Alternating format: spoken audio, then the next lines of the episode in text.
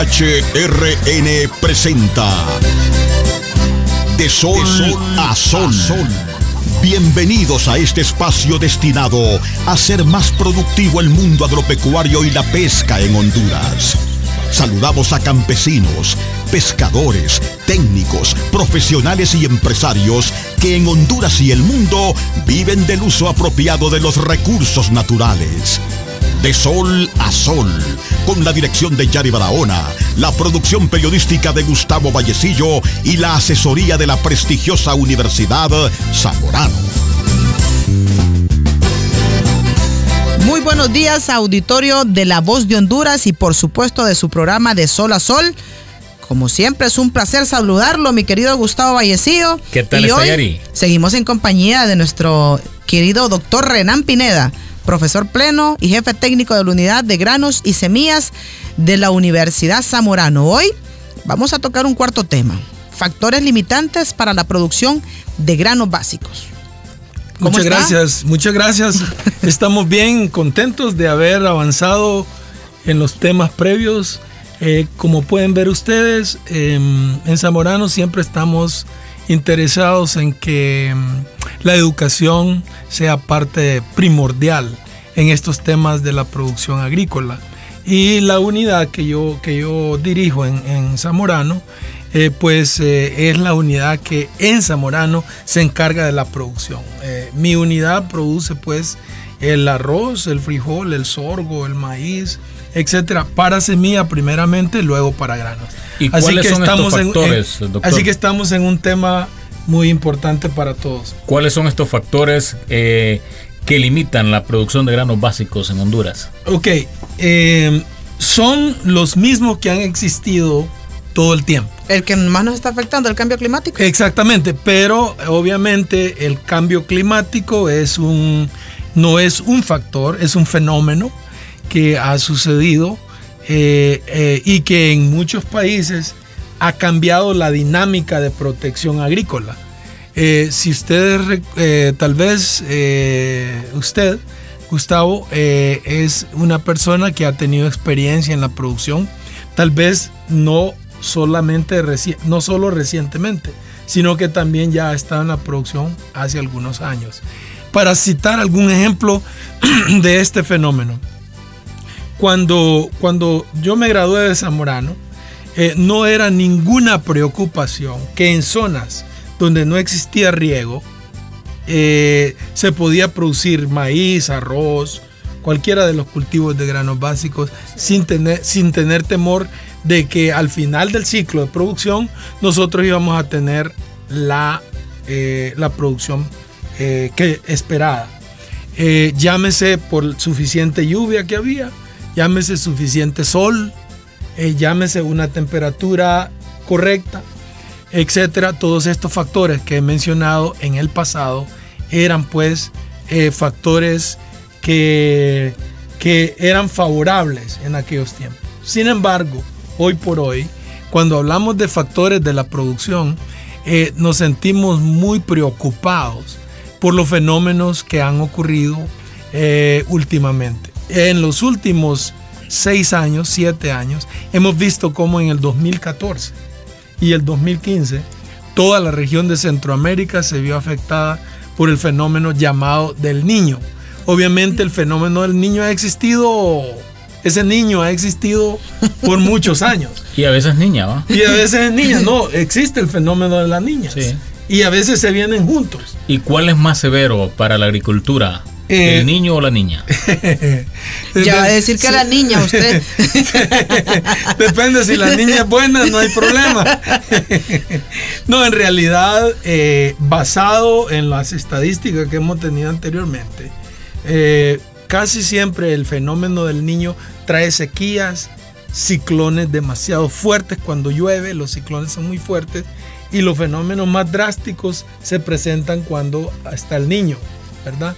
Cuando está la niña, eh, aunque hay eh, eventos muy violentos, eh, no son tan fuertes como cuando está presente el niño. Por ejemplo, las sequías.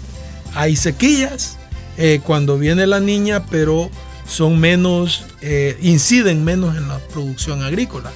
Por tanto, hablando de factores, estos no son factores, son fenómenos, pero que afectan varios factores. Por ejemplo, ¿en cuánto afecta la producción agrícola estos Eh, fenómenos? Por, por ejemplo, por ejemplo, el 2014 y el 2015, eh, la producción agrícola se vino a la mitad, el cin- el 100%, el 100% de, de la producción, perdón, el 100% de las áreas de producción se vieron afectadas casi en un 50%. Y el tema de créditos y asistencia técnica son factores también que son importantes para la producción nacional. Eh, definitivamente ya estamos entrando a factores económicos. Eh, existen países donde se han dado cuenta de que la agricultura amerita tener programas específicos de financiamiento, ¿verdad? Créditos que permiten al productor no solamente estabilizar su producción, sino que eh, recuperar lo que ha perdido. Miren, la, infraestructura productiva de Honduras no es aquella que normalmente existía en el pasado. Que un ranchero andaba su buen vehículo, sus buenas botas, su buena ropa, eh, todos eh, sus ingresos o toda su presencia reflejaba que tenía buenos ingresos y buenas ganancias. Todo eso ha cambiado. Y los factores más específicos que han afectado es primero la escasez de agua, o sea, las sequías. Las sequías han afectado grandemente eh, toda la zona de Centroamérica. Esto debido al fenómeno del niño, pero como estamos hablando de factores, el factor escasez de agua es Sería el número uno. Es hoy por hoy Ajá. el principal factor limitante de la producción eh, agrícola a nivel mundial, no a nivel nacional. Pero a nivel nacional, Honduras, pues como se encuentra en, en una franja inter, inter, eh, intermedia entre los otros países y la posición que tiene el país hace que básicamente eh, los fenómenos eh, de exceso de lluvia, huracanes y todo eso, y en el otro lado las sequías incidan grandemente en la producción. Entonces, citando uno, la escasez de agua es enorme en cuanto a la limitante de la producción. Es decir, factores limitantes, en primer lugar la sequía. La sequía, o sea, la escasez de agua. En segundo lugar, ¿cuál estaría? En segundo lugar, podemos hablar de la degradación de los suelos, ¿verdad? Que es, eh, los suelos están deteriorando no hoy ni ayer, sino hace 15, 20, Las inundaciones. 30 años. La erosión de los suelos por el viento, por el agua, por las inundaciones, la pérdida de los ecosistemas en el suelo. Eh, el suelo es un, ente vivo, ¿ok? Miremoslo como que es algo vivo, lo único que no habla.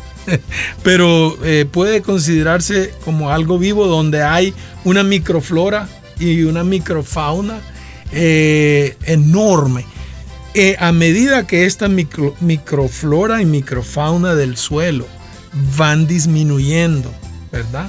Eh, ese montón de bacterias que descomponen todos los desechos La que contaminación. van cayendo, no, el- bacterias buenas, Sí. que van, las bacterias que van descomponiendo todos los residuos de cultivo y los desechos, que hacen que el suelo se mantenga con una buena fertilidad y una, una estructura y, eh, y una textura que beneficia a los cultivos, eso se ha ido perdiendo. y Entonces, el tema económico, ¿qué papel está jugando en estas limitantes para la producción de granos básicos?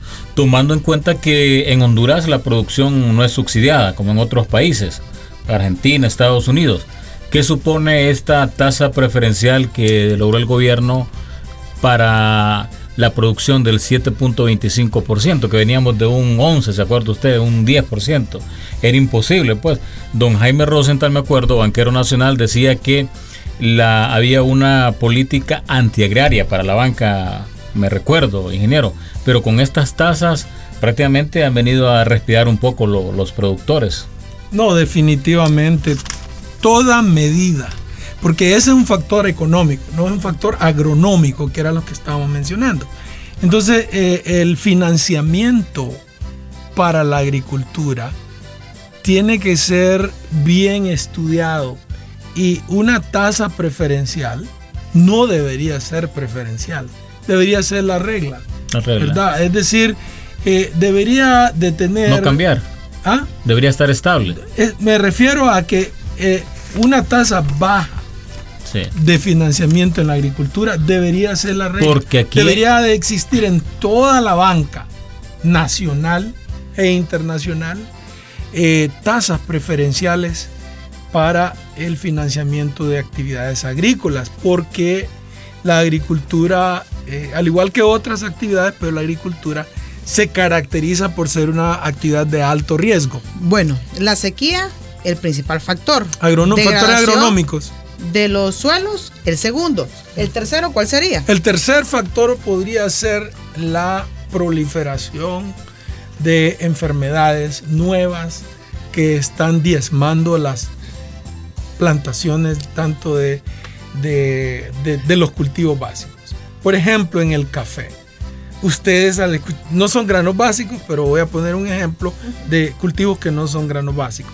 En el caso del café, ustedes escuchan hablar de la roya y la broca. Son enfermedades antiguas. Llegó un tiempo en que, si ustedes recuerdan, hace 15, 20 años, que la roya y la broca pues se controlaban.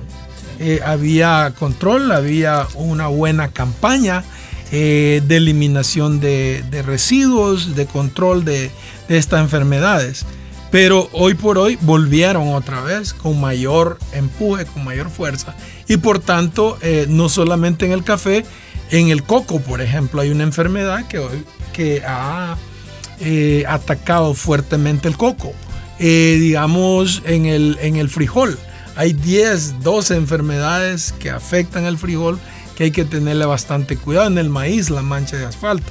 Entonces las enfermedades son microorganismos, causadas por microorganismos, ya sea hongos o bacterias o virus, que limitan grandemente la producción y productividad de, de granos básicos. Doctor, vamos a una pausa y volvemos siempre con el tema factores limitantes para la producción de los granos básicos. Ya volvemos. Una pausa. En breve seguimos con más. Ya volvemos con De Sol a Sol.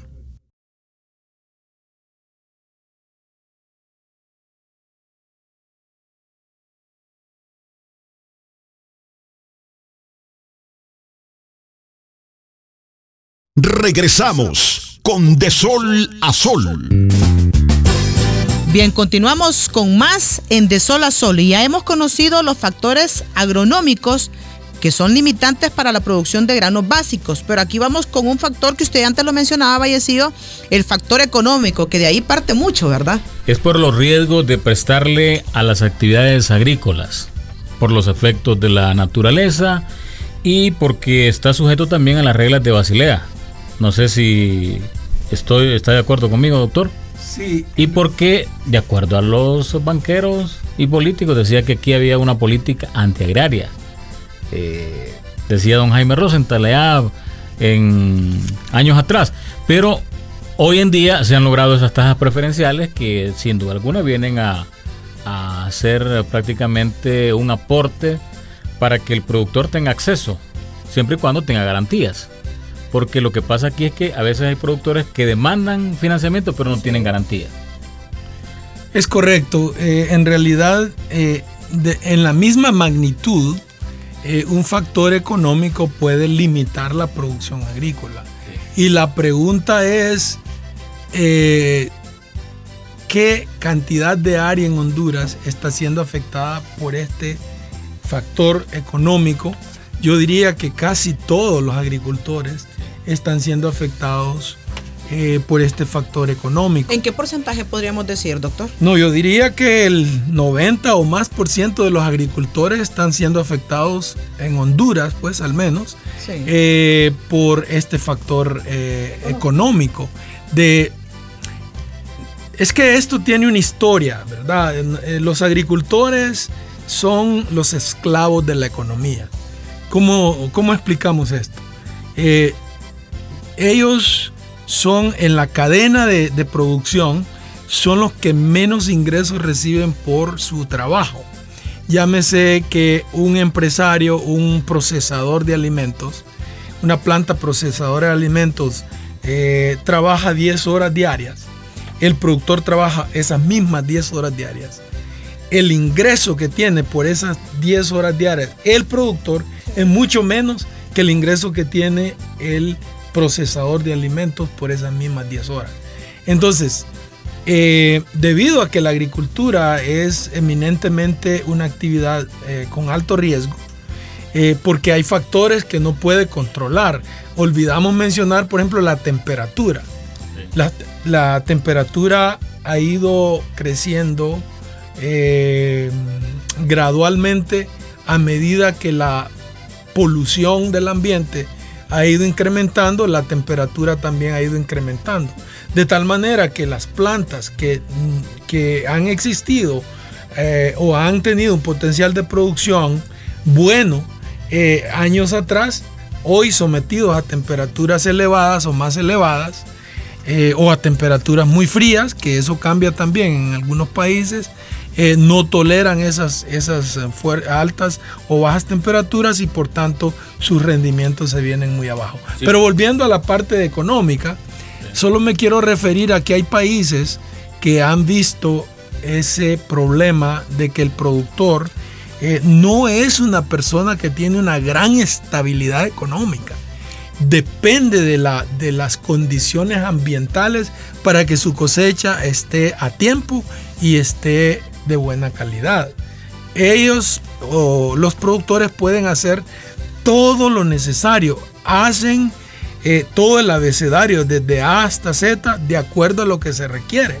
Pero como no depende de ellos, sino que depende de las condiciones naturales y de esos factores agronómicos que mencionamos, su resultado final, después de cuatro meses, después de seis meses vienen a ver su, producción, entonces ponen en riesgo los préstamos que se les han dado Porque hay anteriormente. Que debido a estas limitantes pueden abonar, pero no pueden darle mantenimiento, la chapia que se le llama, la limpieza. Exactamente, entonces el préstamo solo les alcanza tal vez para un 60-70% de las actividades agrícolas. ¿Por qué también? Porque miren, en, la, en realidad eh, un empleado eh, de una empresa eh, tiene su familia y tiene un presupuesto o un ingreso fijo. Cada mes nosotros recibimos un ingreso fijo. Ya sabemos que vamos a recibir esos 100 lempiras, por decir algo.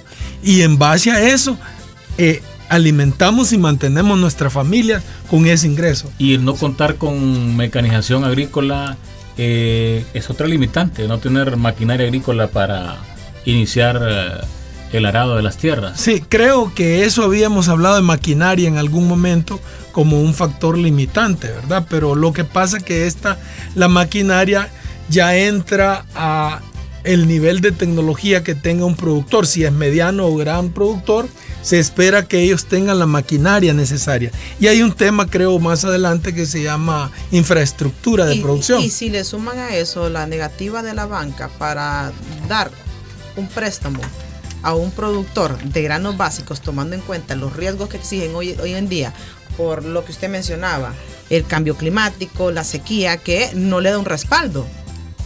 Y entonces ellos son instituciones de negocios. Los bancos viven de hacer negocio. Y si ellos van a prestar 100 lempiras o cualquier cantidad, esperan que ese que retornen al menos los 100 lempiras.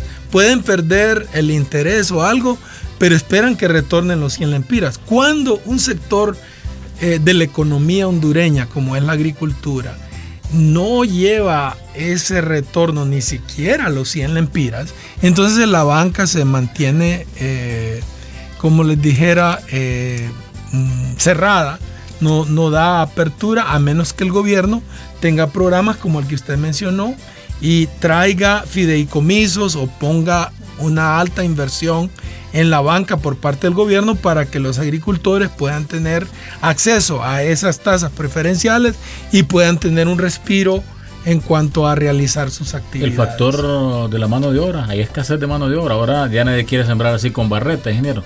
Entonces, el pequeño productor se le hace más fácil rentar un tractor porque en un día termina todo. Pero es que también la gente de la zona rural está emigrando al área urbana. ya la mayoría de las personas, si somos sinceros, no les gusta trabajar. Es que antes se acostumbraba a sembrar así con barreta. Bueno, el arado de huellas, ¿verdad? cumbo. ¿ah? Sí, sí. Pero ahora no, la gente entonces, por eso los productores están optando en rentar maquinaria, porque en un día aran, el otro día siembran y así sucesivamente. Bueno, entonces vemos que la maquinaria es otro factor importante en la producción. Se ha concebido como que la maquinaria es eh, una tecnología que solo puede pensarse en, medianos y grandes productores, pero no, yo creo que ahora a todo nivel puede estar disponible los equipos agrícolas y la maquinaria agrícola. ¿Le parece, doctor eh, Renan Pineda, sí, al regresar de la pausa, damos, por ejemplo, así, qué soluciones se está dando, tomando en cuenta estos factores limitantes para la producción de granos básicos, entre ellos la sequía, la degradación de los suelos, la proliferación de las enfermedades, los factores económicos y por supuesto el de maquinaria. Ok, sí. Vamos, una pausa, volvemos, ya volvemos.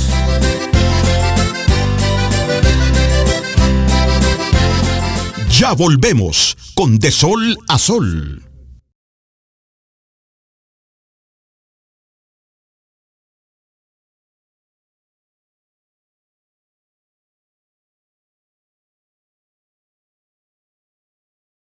Regresamos con De Sol a Sol. Continuamos en este tema, factores limitantes para la producción de granos básicos. Nos enfocábamos, antes de ir a la pausa, en el tema factor económico y también iniciamos con el tema de la maquinaria. Y aquí estos dos, pues van sumados de la mano. Es correcto. Eh, mm, ¿Cuáles serían las soluciones? Si, si buscamos soluciones, eh, en cuanto a los préstamos o créditos agrícolas, eh, requieren de una política bien clara y definida de apoyo a la producción agrícola. La lección del día. Y, voy a decirlo así, los, los estados eh, de Centroamérica, específicamente Honduras, tendría que buscar mecanismos para poder estabilizar la producción agrícola. Eh, más adelante probablemente tengamos la oportunidad de hablar de infraestructura de producción, ¿verdad? La infraestructura de producción que incluye eh, este, mm, acceso a préstamos. Entonces, esta política podría decir, toda persona dedicada a la producción agrícola tendrá acceso a tasas preferenciales. Toda persona, sin discriminación. En otras palabras, podría decir, en Honduras hay eh, medio millón de productores agrícolas. Este medio millón de productores agrícolas va a tener acceso a, esta, a estas tasas o a este, em, acceso a, a este tipo de préstamos que están diseñados para apoyar directamente a la producción agrícola.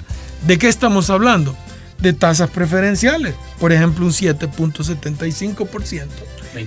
7.25%, perdón, es, un, es una tasa preferencial que puede darle un respiro a los productores. Pero, que es más fácil pero, pero tener acceso a un préstamo para un vehículo que quizás para cultivar unas 10 manzanas de, tierra. Exactamente, esa comparación es justamente porque los productores agrícolas no tienen la misma fuerza que el gremio de que venden vehículos, porque los que venden vehículos son empresas extremadamente fuertes, empresas internacionales, que tienen acceso a mercados abiertos. Eh, de nuevo, el, productor agrícola es el esclavo de la economía y tiene, está expuesto a los riesgos de pérdida. A los riesgos de pérdida día a día, o año a año, ciclo a ciclo. Entonces, debido a eso, eh, se requiere que de parte de los gobiernos, voy a decirlo de forma general, puedan eh, pensar muy bien o diseñar muy bien las políticas agrarias del país. Por ejemplo, eh, este, introducir o, o financiar o subvencionar el uso de semilla mejorada de variedades, que en este caso los factores agronómicos que se, que se mencionaron, tolerantes a la sequía. Aparte de eso, eh, este, buscar la manera de capturar o captar agua eh, que es excedente durante el invierno. Si estamos, por ejemplo, ahorita en todos los lugares de Honduras creo que está, están habiendo precipitaciones suficientes que pueden ser capaces de mantener eh, un cultivo con riego durante seis meses y sin ningún problema, si tuviéramos la capacidad de invertir más en eh, la captura de agua para atender el principal problema que tenemos hoy por hoy, que es la, la escasez de agua. Le agradecemos mucho al doctor Renan Pineda, que por supuesto sigue en compañía con más ampliación de temas. Gustavo. Muchas gracias al doctor Renan Pineda, profesor pleno y jefe técnico de la unidad de granos y semillas de la Escuela Agrícola Panamericana aquí en El Zamorano y que luego este programa va a deleitar de una deliciosa taza de café. Sí. Acompañado esta vez con la burrita, porque hoy vamos a sumar las dos. Claro que, sí. Aunque, aunque, no se llame grano básico, es un grano básico en Honduras. Sí, es vital. El café. Y, ya saben, en De Sol a Sol abrimos un espacio para hacer más productivo el mundo agropecuario y de pesca en Honduras. Recuerde que también nos puede escuchar en directo desde las, desde las aplicaciones de emisoras unidas, así que no se despegue. Buenos días. Agradecemos su sintonía con este espacio dedicado al mundo agropecuario y de la pesca en Honduras.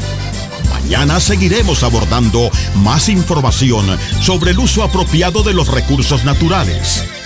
De sol, a, sol, con la dirección de Yari Barahona, la producción periodística de Gustavo Vallecillo y la asesoría de la prestigiosa Universidad Zamorano.